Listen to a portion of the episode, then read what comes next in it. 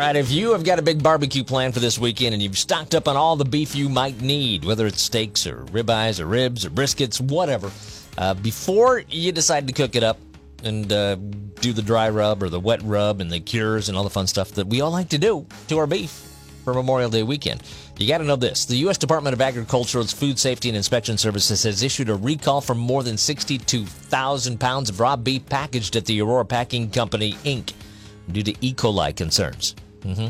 Yeah, and if you're thinking, well, you know, it can be cooked off, no, no, it can't. Especially if you like that, you know, hot pink center. Mm-hmm. Still there. Uh, the meat was packaged on April 19th and shipped nationwide for distribution, so I'm not sure if any of it is in the area, but hey, you might as well check it. The recall includes more than 40 products, like, I don't know, steaks, ribeyes, ribs, brisket, that kind of stuff. So if you purchase beef for the weekend, check the USDA's announcement, bossmanradio.com. I've got the link for you right there in this story. You can click on that, you'll see the whole announcement, and you also uh, can click on the link there that'll show you all of the affected products. So just check it. You're probably okay, but I, I wouldn't I wouldn't risk it. Not on my brisket.